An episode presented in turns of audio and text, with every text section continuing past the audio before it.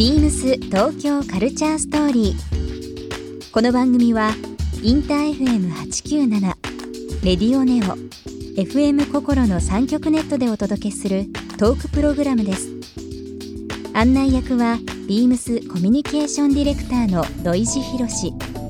今週のゲストはメグです。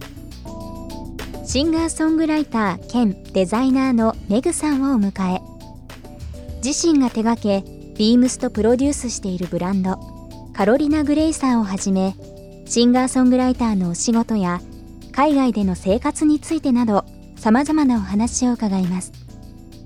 そして今週メグさんへプレゼントした招き猫をリスナー1名様にもプレゼント。詳しくはビームス東京カルチャーストーリーの番組ホームページをご覧ください。応募に必要なキーワードは番組最後に発表します Beams. Beams. Beams. Beams Tokyo Culture Story. Beams Tokyo Culture Story. This program is brought to you by Beams. ビームスありとあらゆるものをミックスして自分たちらしく楽しむそれぞれの時代を生きる若者たちが形作る東京のカルチャー。ビームス東京カルチャーストーリー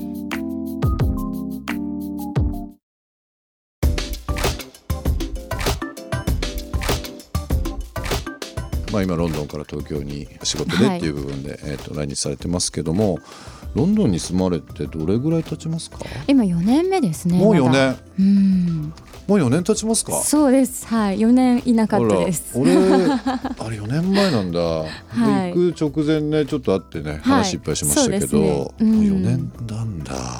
実際どうですか？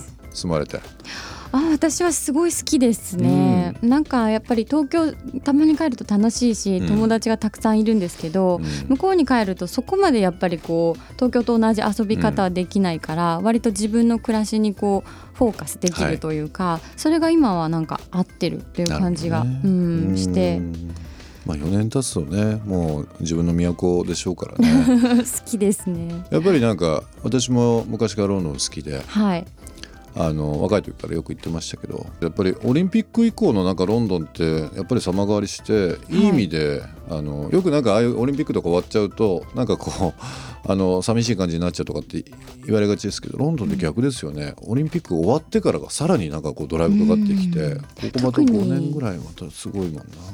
食べ物とか、うん。うん、すごく変わってるみたいですね。ね。美味しくなってるって。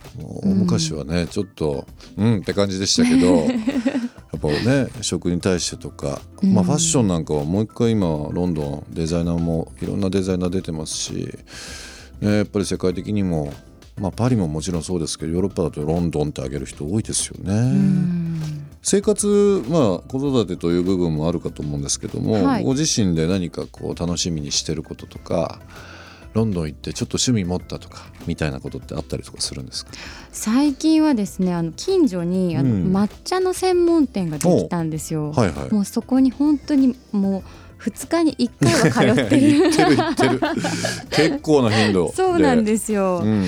そそこはあのコーヒー屋さんのにあるメニューが全部抹茶でできてて、はい。あの例えばフラットホワイトとかあるじゃないですか、はい。コーヒーで、ね。それフラットグリーンがあったり、うん。エスプレッソが抹茶で抹茶の抹茶でエスプレッソみたいな。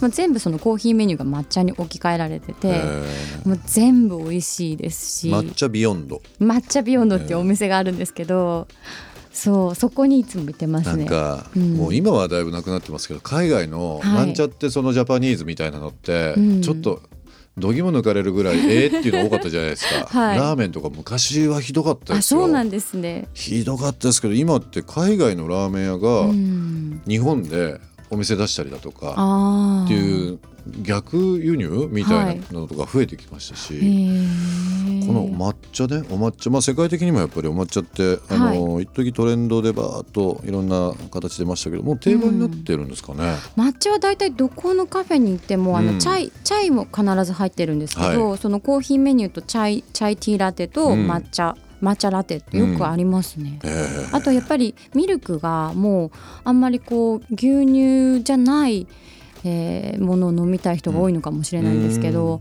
あのオーツミルクとか、うん。アーモンドミルクとか、あの植物性のうん。ミルクの種類がすごい増えてると思うんです。よ。え。うん、ロンドンのねなんかそういう食ってちょっと興味ありますよね。今いろんな雑誌でも紹介されてますけど、今すごくこう健康的で。そうですね、まあ健康的でパすね。ッケージもね可愛かったりとかね、しますしね、いろんなお土産でいただいたりする機会あったりとかしますけどちょっともう一回その食という部分で一回ロンドンはい。行ってみたいですけどね、なんかその他になんかこう行って気になるものとか最近こう流行ってるものとかっていうのがあれば教えてもらっていいなんかそのさっきのカフェの話の続きなんですけど、あの行って初めて知ったのがベイビーチーノっていうあのドリンクメニューがあって、はい。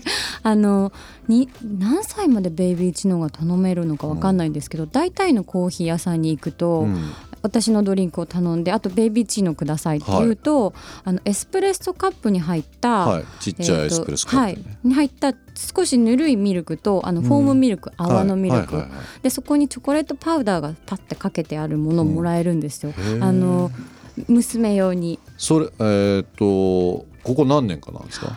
なんかこう出てきたの。私が私は子供ができてから頼み始めたので、うんうんその前がわからないんですけど、うん。大体どこのカフェに行っても無料で、うん。その子供用の料なんですね。そうなんです子供用のあのちょっとしたこうミルクのドリンクを出してくれるサービスがあって、それあのすごいいいなと思って、へー。うん。日本でもあるのかな？もしかしたらどっかねそういうサービス提供してるかもしれないですけど、はい。なんかいいですねこういうのってね、すごいなんかいいですよね、うん。二人で一緒に飲めるから、うん。どこに行っても。そっか、うん。大人が普通のカップで子供がそのちっちゃいエスプレッソだとなんか二人でこうお茶してる感じ。そうなんですよ。一緒に行ってもん一緒にこう同じ時間を共有できるから、なんか不思議な感じだな、ん。なんかあのパックのあのねオレンジジュースとか、はい。アップルジュースとかみたいなのはよくありますけど。ありますね。可愛いですね、うん。はあどっかでやってるのかな？ちょっと気にしてみてみます、はい。ベイビーチーノください。ベイビーチーノ。あとなんかこの間めぐちゃんがあの気になることっていうので竹ストローって言ってたのなんか。はいはい。あのインスタグムラムに私も載せたんですけど、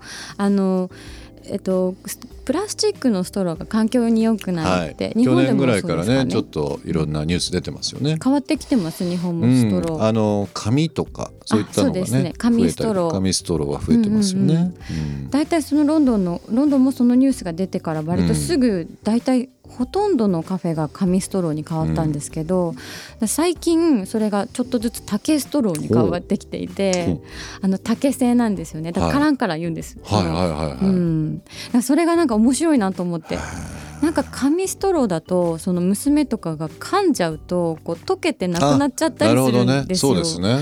でそれが困るなと思ってたんですけど、うんそうすると次が出てきたと思って、うんなんかこんな風にちょっと環境に良くするためのこう工夫みたいなのがさらに進んでるっていうのはいいことだなと思って。なんかその街にその環境のこととか、まあ、うんニュースでも出るんだけど、若い人とか、まあ、年配の人も含めてなんかみんなで考えるっていうようなのってイギリス全体というか、うんまあ、ヨーロッパってそういうのは多いですよね。そうですね。うん。まあ、政治に関してのあの関心もね高かったりだとか、うん。ロンドンって、うん、まあもちろん東京と同じく大都市ではあると思うんですけどなんかいろんなところでこう街の声っていうのが商品にされてたりサービスに落ちてたりって結構面白いですよね。そうですね。ううんん。なんかこうアートとか、まあ、いわゆる美術館とか公園のポジショニングっていうのもそうですけどなんかこう、街と一体化してる部分がすごくあって、ああいうとこ好きです昔から。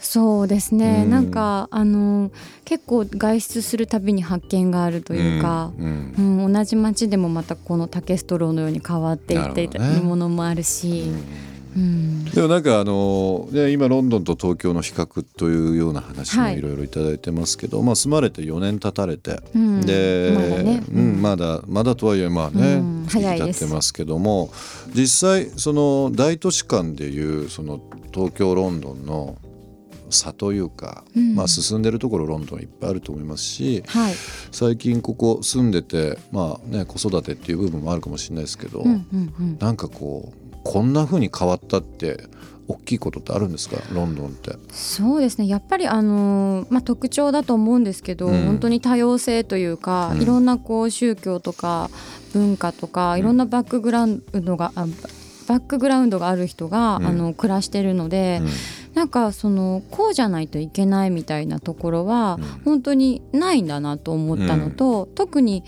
あの子育てとかだと日本のお母さんとかって結構こうじゃないとっていうのをにこう押しつぶされちゃうというか、あのそうですね。ちょっと苦しいなって思うところも多いと思うんですけど、うんうん。なんかそのもっと自由に楽しめばいいんだよみたいなところとか、うん。あのうんなんか私は結構あのリラックスできてるリラックスできるようなあの環境にあるなっていうのは思いますね。ね。あのいろんな人がいるっていうところで。あのーまあニューヨークももちろんそうですけどロンドンなんかもうん。本当に世界中からいろんな人がねこそうですね。集まったりだとかお仕事をしたりだとか住んだりだとかっていうのがあるので、あのーなんかこうみんなでこう共存しながらあのー街を、えうん。ー、きれいにしようとか楽しくしようっていう意識ってやっぱり高いですよね。そうですね。なんかそれぞれのこうあのえー、とこねこうしたいっていうのとか、うん。これがいいと思うっていうのが人それぞれあるよねっていう前提で物事を決めたりとか、一緒に暮らしてるっていうのがやっぱり少しちょっと日本日本だとやっぱりそこまではいかないところが多いのかなとも思いますし。ビームス東京カルチャーストーリー。ゲストメグさんにプレゼントした招き猫をリスナー1名様にもプレゼント応募に必要なキーワード「カロリナ・グレイサー」を記載して番組メールアドレス beams897 アットマークインター FM.jp までご応募ください。詳しくは番組ホームページまで。ビームスビームスオンラインショップでカロリナグレーサーを担当しています、川田美香です。カロリナグレーサーはシンガーでデザイナーのメガが手掛けるブランドで、今シーズンはボヘミアンやフォークロアムードの中にロマンティックさを程よく加えたコレクションを展開しています。もうすぐお目見えする春夏物もお楽しみに、ビームスオンラインショップをぜひご覧ください。ビームス東京カルチャーストーリー Beams Tokyo Culture Story. This program was brought to you by Beams.